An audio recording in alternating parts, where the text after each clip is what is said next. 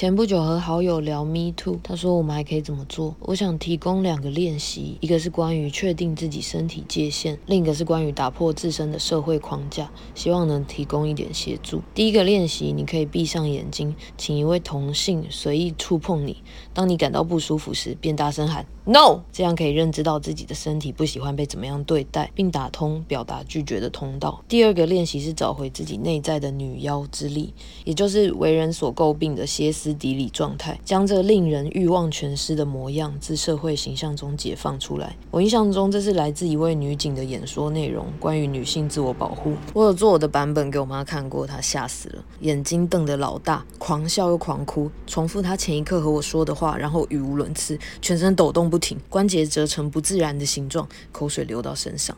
下一步我可能会尿出来。重点是，这是一股属于你的内在力量，请记得它一直在那里支持你，供你取用。